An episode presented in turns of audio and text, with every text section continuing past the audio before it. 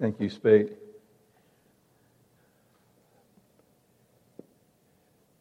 Mark 8, 34. And he summoned the crowd together with his disciples and said to them, If anyone wants to come after me, he must deny himself, take up his cross, and follow me. Spate just read those words.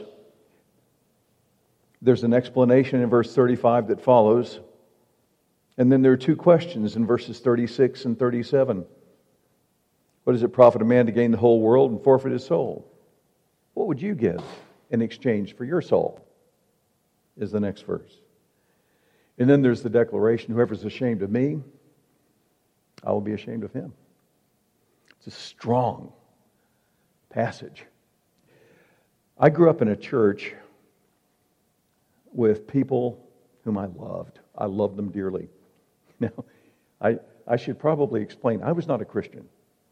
I became a Christian, Christian my freshman year in college. I thought I was a Christian. I walked down an aisle at an early age, age seven, and got baptized then because all the other boys in my Sunday school class were doing it too and didn't want to be left out. And I grew up in that church, but the church was actually, I, I loved the people. I still do. They're, the church is now disbanded, but it was dysfunctional in so many ways. There was an assumption among the people in the church, and I was one of them that looks kind of like this Come to Jesus, say the prayer, get saved. Maybe you'll live for him, maybe not. But at least you'll have fire insurance to keep you out of hell. It was not always said that way, but it was clearly understood that way.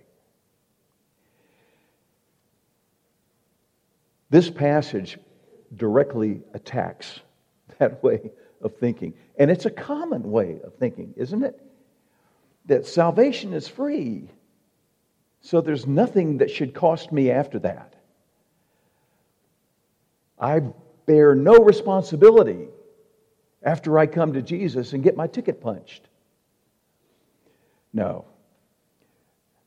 Jesus never spoke that way. Jesus told everybody up front if you follow me, this is what you're getting into. It's taking the focus off of yourself and this life and placing the focus on Jesus and the next eternal life, which begins now with you. This is the choice. Yes, it's a process, but it begins when you turn your life to Jesus, when you are saved when you place your faith in Him. And I wonder why in our evangelism that we always use John 3:16. And we should, but we never use Mark 8:34.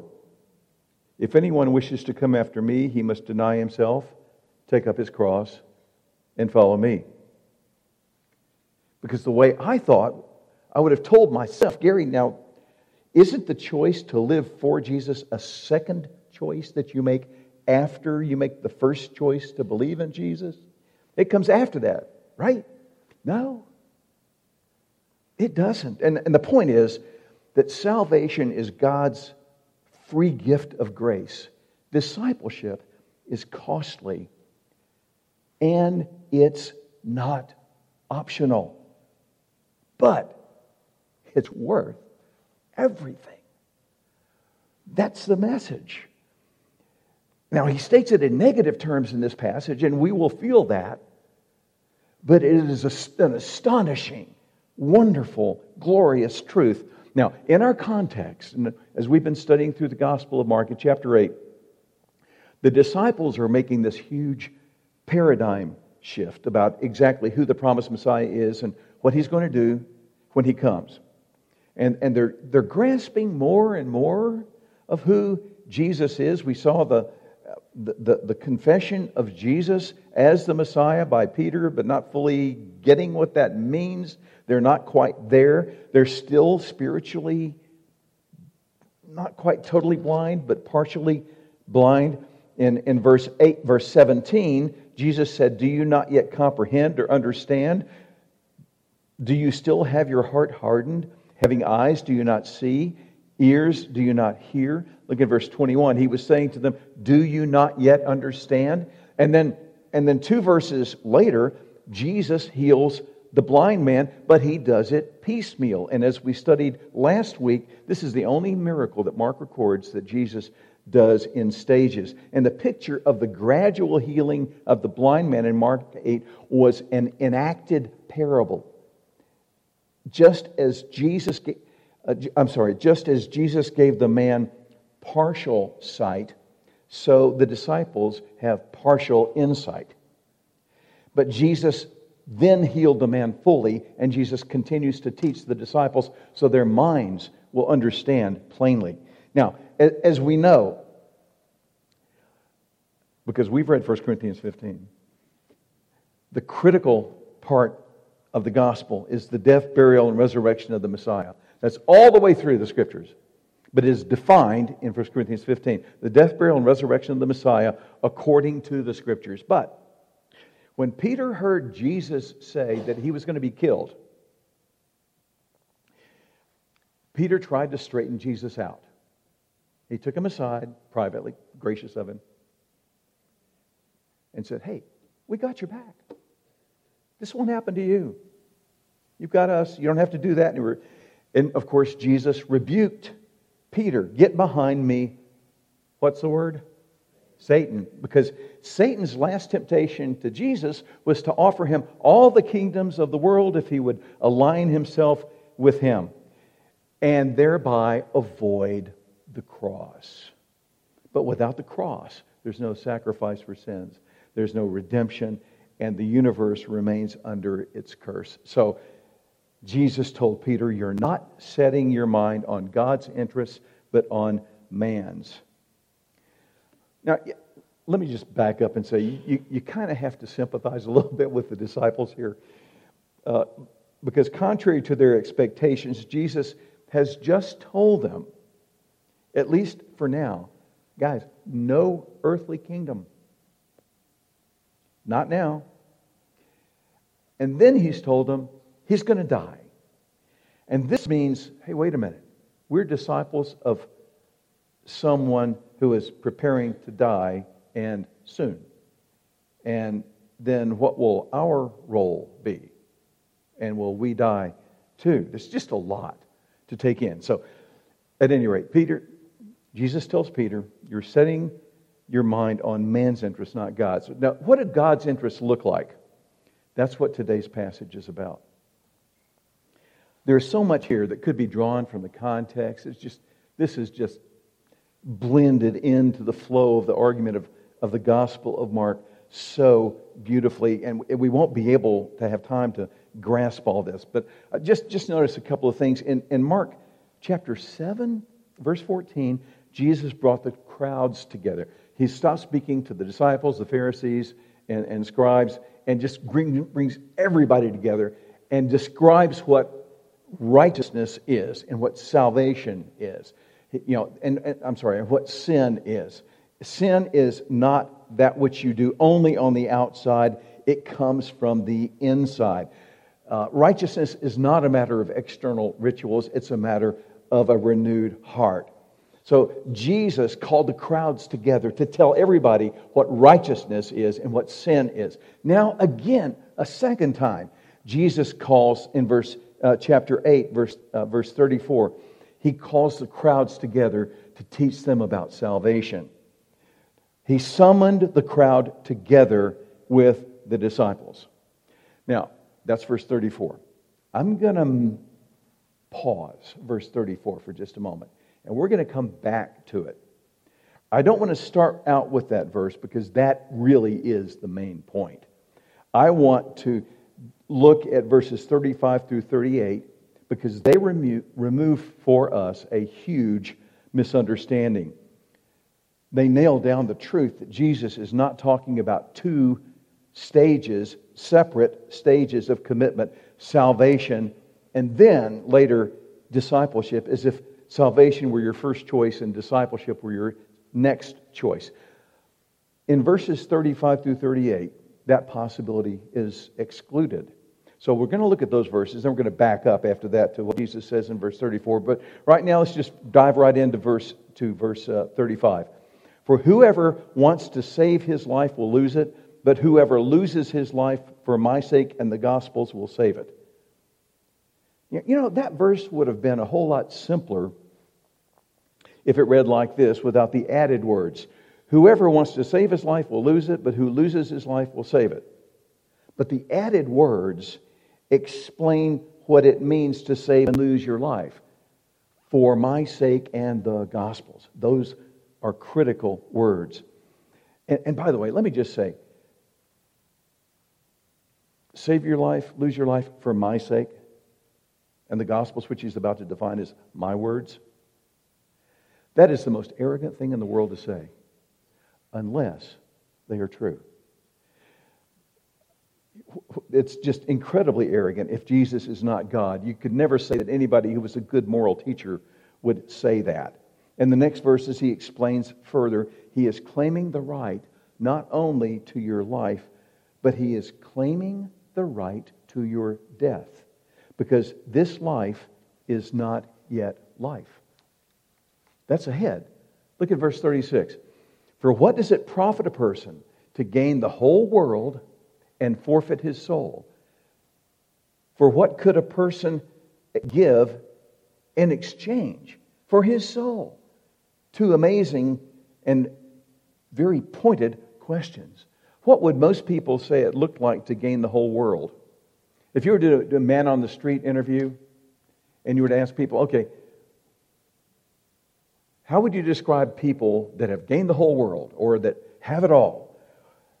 Most people, honestly, would probably describe the good life in terms of wealth, prestige, power, health, maybe, uh, good looks, pleasure, maybe for some, fame. But when you look at those in our world who seem to have it all, they, for the most part, seem to be dissatisfied and unhappy. The story is told that John D. Rockefeller was once asked, How much money is enough?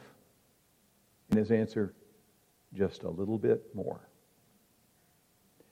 Bill and Melinda Gates have it all, right? Six weeks ago, divorced. But let's say, okay, let's say that you do have it all all the things that you could imagine would make life delightful right here and now in this present time. And, and let's say that you were happy with that and you enjoyed all that. You will still die. And when that is over, you won't be able to exchange what you have to trade up to eternal life. It'll be too late. So, some of you have heard of, um, how many of you have heard of Blaise Pascal? Blaise Pascal. Some of you have heard his name. He's actually regarded as the father of Christian apologetics, uh, modern Christian apologetics, the defense of the faith. He, act, he died in 1662. When he was in his 20s, the guy was amazing. He was almost embarrassed in public by all the things he was well known for. It, it, when he was in his 20s, he developed the first mass transit system in the world in Paris. He proved and clarified the idea of the vacuum. He made contributions to calculus, for which some of us give him thanks. He proved uh, several theorems in geometry. He proved one of them when he was 16. He started working on mathematical theorems when he was 10. He invented the first mechanical calculator. He developed the field of probability. He invented the syringe. He developed the science of hydraulics and invented the first hydraulic lift. And he became a Christian at age 31 and a passionate follower, follower after Jesus Christ. And many people have heard of his name in relation to Pascal's wager which actually is an echo of what Jesus is saying. And here's what he did was he presented a wager to his friends. He did not mean this to be the gospel at all. But he had a lot of friends who were involved in spending all of their waking hours being entertained. And he wrote about that. And he said if they would stop, the reason why they can't stop being entertained is because they will have to think about their lives. Pretty modern observation. So his friends would spend all of their time watching Netflix and playing video games. Actually, going to the theater and going to the gambling houses. They're equivalent of the same thing. So he posed this um, risk reward analysis to his friends. And I'm going to summarize it, but he asked them to analyze it in terms of logic and probability. He said, if Christianity is false and I reject it, I gain finitely. If Christianity is false and I embrace it, I lose finitely. If Christianity is true and I reject it, I gain infinitely. If Christianity is true and I embrace it, I, uh, I reject it, I lose infinitely. I gain infinitely if I embrace it. You got all that? Go back over it again. If Christianity is false and I reject it, I gain finitely. That is, I've been right in this life, and this life is it. Big deal. But if Christianity is false and I embrace it, I lose finitely. Well, I've been wrong in this life. Maybe I had a good life following it, but I was wrong, and then that's it. If Christianity is true and I reject it, I lose infinitely because my destiny is to be separated from God forevermore in hell. If Christianity is true and I embrace it, I gain infinitely because I will forever be in the presence of my Lord and my Savior in heaven. So that was his wager. And he put it to his friends and he said, What are the odds? Like I said, it was not his evangelism tract. It's, many people use it that way. But he was asking them to think about this. He was echoing Jesus' challenge to his friends. What would you lose? I'm sorry, what you lose for Christ is nothing compared to what you gain in Christ. The calculus and the calculus of eternity, the options are not equivalent. There's no other rational choice than to follow Jesus. And by the way, Pascal himself did. He died for Jesus in a COVID like plague when all the hospitals, the emergency rooms in Paris were full.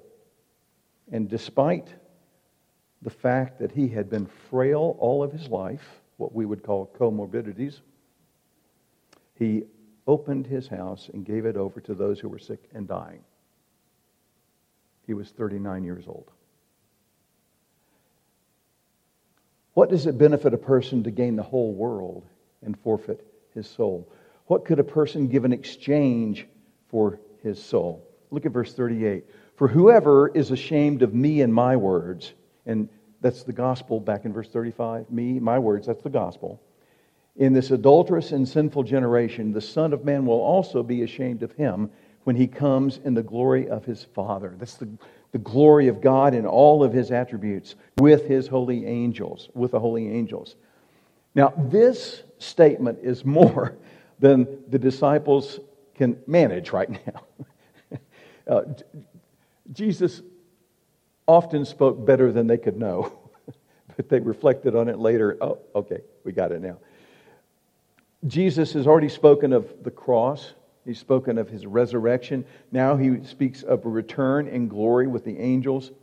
And when, if you're the disciple, you're thinking, wait a minute, return in glory with the angels. So that if it's a return in glory with the angels, does that mean that that's the outcome of the resurrection when he returns out of the grave to glory with the angels, right? So that's when all of that good stuff in the Old Testament is, is going to happen. Remember the disciples' question after uh, Jesus was raised from the dead in Acts 1 6? Lord, is it now that you're restoring the kingdom to Israel? But Jesus said, No, my plans are not national, they're global. You can't know the time or the seasons, but here's what you can know the Holy Spirit's going to come upon you, and you will be my martyrs, my witnesses. Greek, same Greek word. In Jerusalem, in Judea and Samaria, and to the uttermost part of the earth, because there's this thing called the ascension.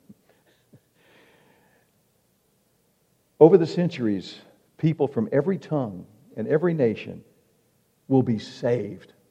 That's Jesus' plan. What Satan would call his domain, all the kingdoms of the earth, is what Jesus says, it's mine. Redemption will be complete, the curse will be reversed, God's grand plan for redemption will be accomplished. But the disciples are not there yet, so this is more than they can process. They're still engaged in theological whiplash right now, trying to understand this. So let's, let's, let's sum up where things are so far. It's clear from the warnings in verses 35 to 38. You know, uh, what would you give in exchange for your soul? Forfeit your soul, save and lose your life. It's clear from those warnings that Jesus is connecting verse 34 with salvation, not just sanctification. To use theological terms that are actually biblical and important, there is no separation here of the gospel from discipleship. Following Jesus is not one option among other options, but is the defining reality of your identity as being in Christ. And the point is that salvation is God's free gift of grace. And yet, discipleship is costly. And it's not optional. But it's worth everything. Now, I think we're clear about this. So, being clear about verses 35 to 38, let's back up to the critical verse, verse 34, and we now understand that Jesus is talking about salvation. In verse 34, if anyone wishes to come after me, he must deny himself, take up his cross, and follow me. Let's take a look at those three phrases. Deny himself. Question Who on the planet do you know better than anybody else? Yourself. Yeah. I can deny some things to a stranger quite easily. I can even deny some things to my friends. I can deny a few things to my wife. But to deny myself and hand that over to Jesus, that feels more serious. Let's talk about what it does and doesn't mean, because there are a lot of good things that it doesn't mean. It, denying yourself doesn't mean making or breaking a New Year's resolution or uh, you know, some people talk about giving up something for Lent or like the Muslims do in, in the month of Ramadan. It doesn't mean giving up an old habit or a bad habit, as good as that may be. That's not what he's talking about. Now, at the other extreme, it doesn't mean you've got to hate yourself. I am scum. I am lower than the slime on the underbelly of a slug. No, no. You're an image bearer of God for whom Jesus died. You're of infinite worth to him. Here's what it means it means you are still in the flesh. And that's one of the phrases all the way through the sanctification passages in the New Testament. You are still in the flesh. And that's what you are to deny. You are not the center of your life anymore. Jesus is. This is a complete reorientation of thinking away from self being on the throne of your life. This hits at the very heart of how you will live. You're not giving up this habit or that pleasure. You're, you're giving up yourself. I deny that I belong to me. I now have a new identity. As Paul would say later, for you are not your own. You have been bought with a price. Therefore, glorify God in your body, which is Christ. Now, yes, there is a process involved that begins at salvation and continues into deeper growth as a self denier, but it begins at salvation. Later, Jesus will describe it in terms of servanthood in Mark chapter 10. Whoever will be great among you will become servant of all. Remember when the disciples said, Who's going to be the greatest? Right hand, left hand. We want to sit there. And you can be in the middle still. We'll grant you that. We'll be on the right hand. They'll be on the left hand. Jesus said, No, you don't get it. He would probably say again, You don't still understand. Instead, whoever be great among you, let him become servant of all. What does a servant do? A servant is someone who yields his rights to his master. He says, I don't have the right to be angry at that person. I don't have the right to be hurt about that. I don't have the right to this possession or to that aspect of my health. I don't belong to myself. I belong to someone else. I have yielded my rights to my master and submitted them to him so that over time your master's desires become your desires because you are in a process of being changed. Romans 8:29 says we are being conformed to the image of his son. That's the process. Romans 12:2 we're to be transformed by the renewing of our minds. First 2 Corinthians 3:18 but we all with unveiled faces look as in a mirror at the glory of the Lord and we are being transformed into the same image from glory to glory, just as from the Lord the Spirit. The Holy Spirit is involved in enabling us through that process to get these things done. We'll come back to that a little, little bit later. One prominent businessman was uh, well known in California. Um, he, he wrote about how challenging it was to deny himself when everybody, I mean, he's like one of these billionaire guys, when everybody around him was praising him all the time and always deferring to him. And he wrote this It is not just a matter of pride being an unfortunate little trait and humility being an attractive little virtue. It is my inner psychological integrity that is at stake. My pride is the idolatrous worship of myself.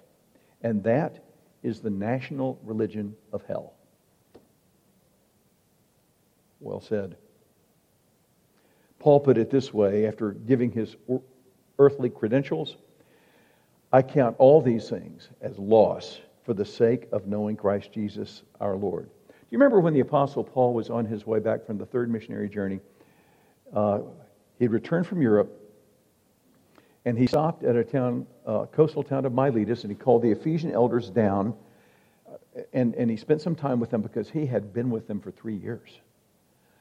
And he wanted to let them know, I will, you'll, you'll never see me again. I'm saying goodbye to you. Listen to his words. And now, behold, bound by the Spirit, I am on my way to Jerusalem, not knowing what will happen to me there except that the Holy Spirit solemnly testifies to me in every city, saying that chains and afflictions await me. But I do not consider my life of any account as dear to myself, so that I may finish my course and the ministry which I have received from the Lord Jesus, to testify solemnly of the gospel of God's grace. Listen, there's nothing in those words there about self. It's all about self denial. By the way, it reminds me then shortly after that, uh, or if not long after that, Paul stood before Nero and uh, if you look at uh, J. Vernon McGee, an old old time preacher, used to say, if you look at Paul before the Emperor Nero at the end of his life, you've got this insignificant Jew, uh, short, bald headed, big nosed, and bow legged, which is the earliest description that we have of him outside the Bible. Entirely unimpressive. His face would have been covered with scars. How many times was he beaten? And you'll notice, I mean, you, when they beat people, they didn't say, oh, don't hit his face, don't hit his face. No, they beat him. How many times? I mean, dozens of times. So that's what he looks like, entirely unimpressive.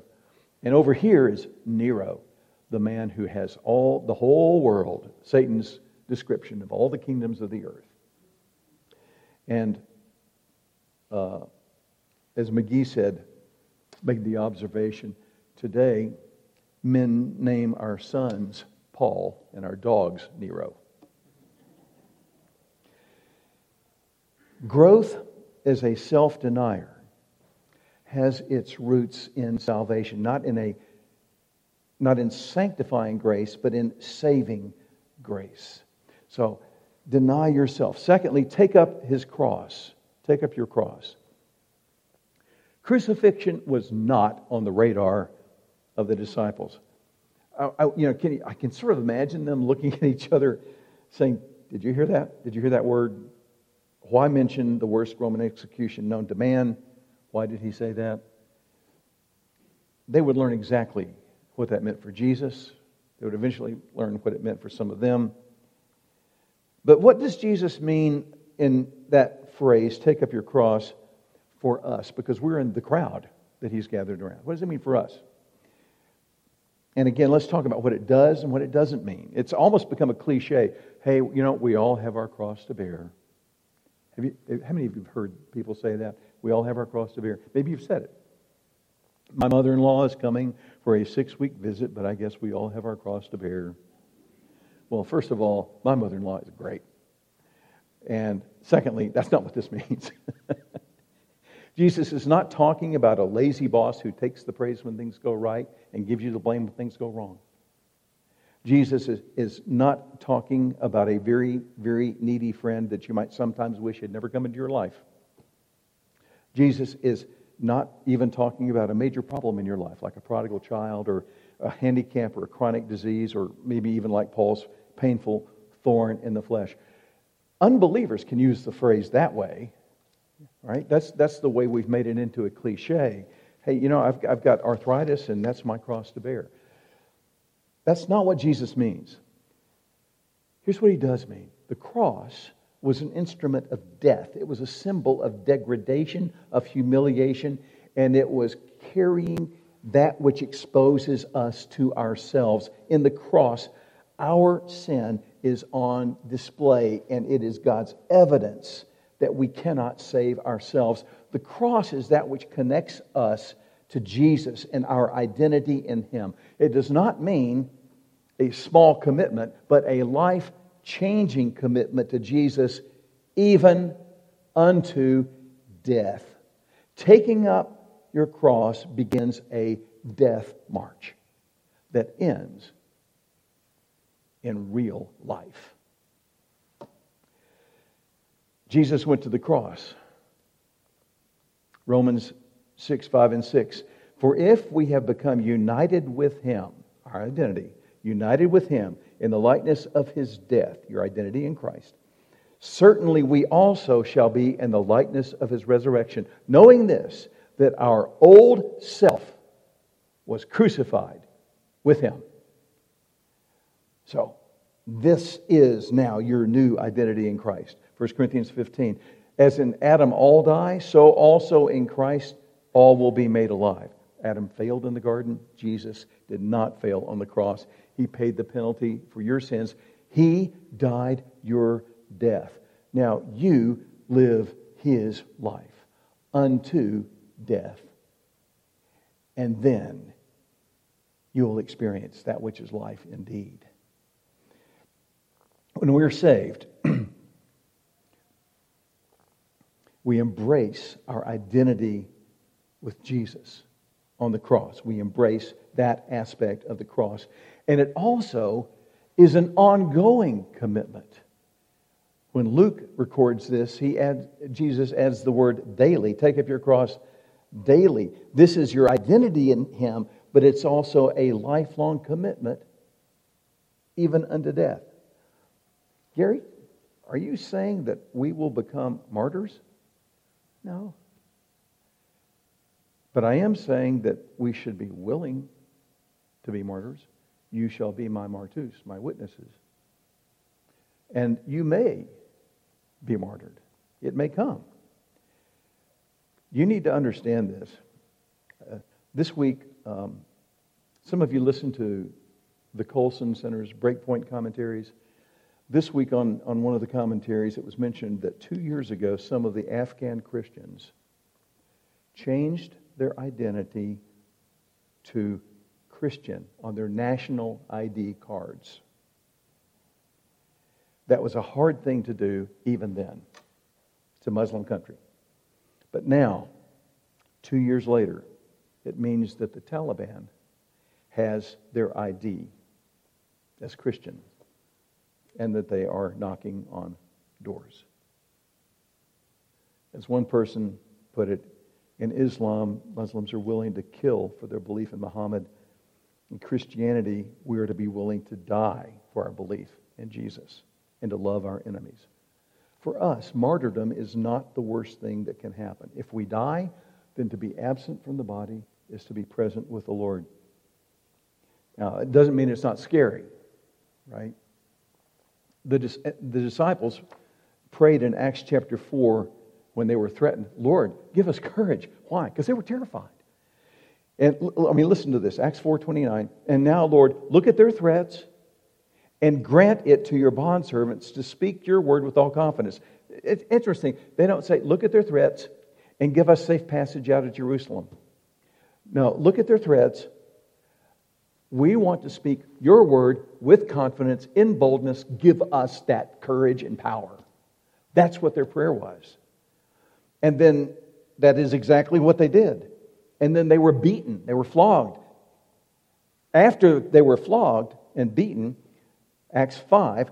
So they went on their way from the presence of the council, listen, rejoicing that they had been considered worthy to suffer shame for his name.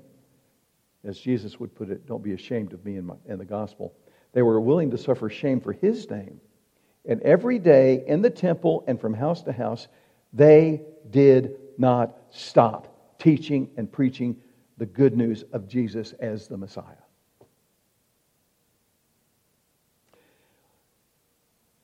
So, take up your cross, follow him. Look at it a little bit differently. Until Jesus returns, we will all continue to die. Are you surprised by that fact? When you're saved, and you take up your cross, we begin our death march toward eternal life. Now, your death or mine may not be defined as a martyr's death, but it still can be that we die for Jesus. Those of us who are seniors here and are closer to that,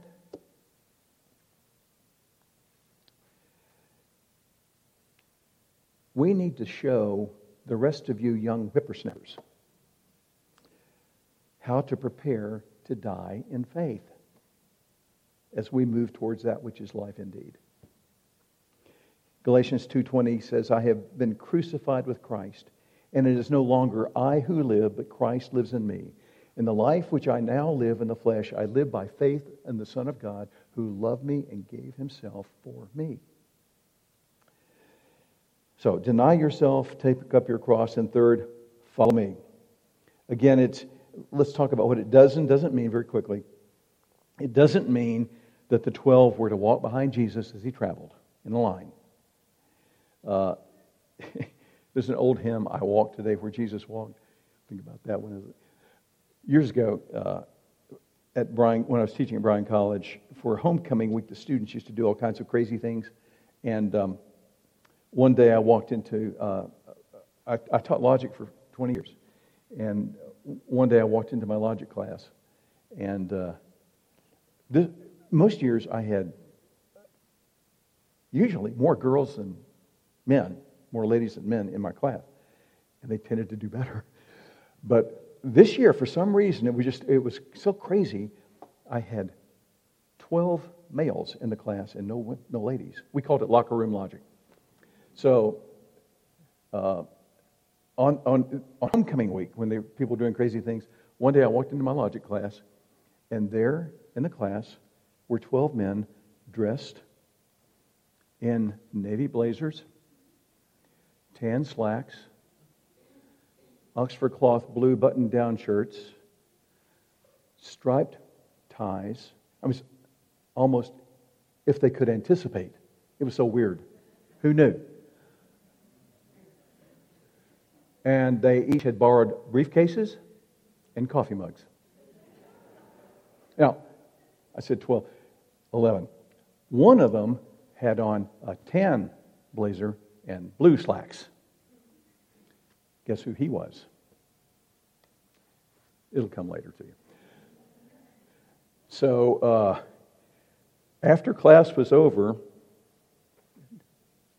where's Nathaniel Goggins? He's in the room back there. I wonder if Nathaniel was in that class. After class was over, uh, I left the classroom and they all followed behind me in a line around campus. You know, it's rather uncomfortable for people to actually literally follow you around. It looks kind of strange, and I got some interesting looks from my faculty colleagues. Remember the old commercial, quack, quack, waddle, waddle? Yeah. Okay. So it means more than just tag along with me. Jesus means make my destination your destination. Be committed to where I am going. And, and these days, it's not uncommon to hear people speak about, instead of saying, I'm a Christian, to say, I am a Christ follower. Uh, and I understand that. Jesus called his disciples, follow me. But in this passage, honestly, it feels a little bit vague on its own, by itself. Just to be clear, to follow Jesus doesn't mean just to be interested in his ethical teachings or appreciate his kindness or, or anything that's culturally acceptable about him that you might like the command, follow me, is not separable from the other two commands. So if you're going to say, I am a Christ follower, you, I think you may also say, need to say, I am a self denier, a cross uh, lifter, and a uh, Christ follower. Maybe awkward to say, but it really is how we should think.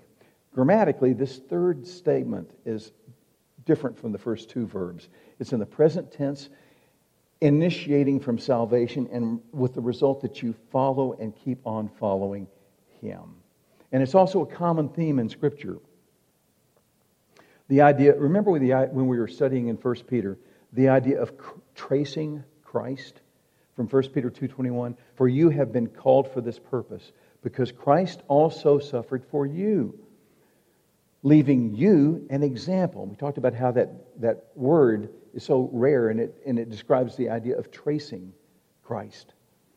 But the verse continues that leaving you an example so that you would follow in his steps. Galatians 5. Now, those who belong to Christ are, have crucified the flesh with its passions and desires.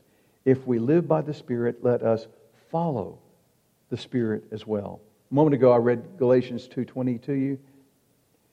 I want to read it again one more time. I have been crucified with Christ, and it is no longer I who live, but Christ lives in me. And the life which I now live in the flesh, in the flesh, that which I am to deny, in the flesh. I'm in the flesh, but how do I live with it? I live by faith in the Son of God who loved me. That is his motivation because he loved me and gave himself for me.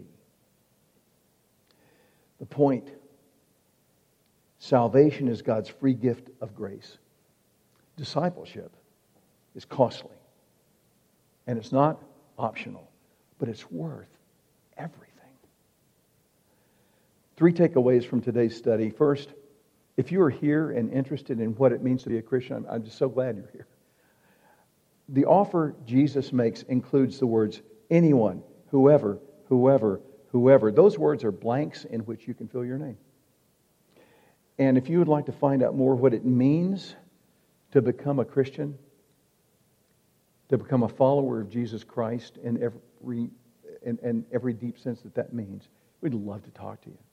Love to talk to you, try to answer your questions, and to show you who Jesus is. So contact me or Lewis or any of us, uh, people around you. Love to talk to you about this.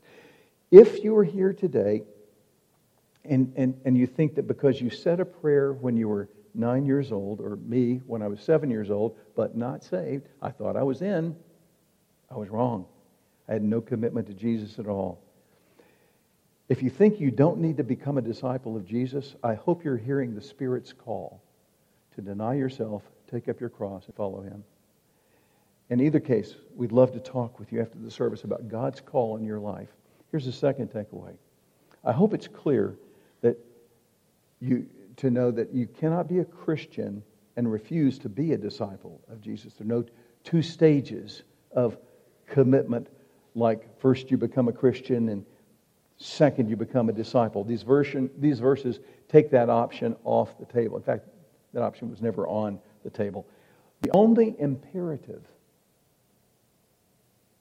in the Great Commission in Matthew 28, the only imperative verb is not go. The only imperative in that whole section is make disciples. That's it. Make disciples, not make converts. Which means those who are willing to deny themselves, take up their cross, and follow Jesus. So when we present the gospel, let's make sure we're truly making disciples. And third, last point, as self deniers, cross bearers, and Christ followers, we cannot do this on our own.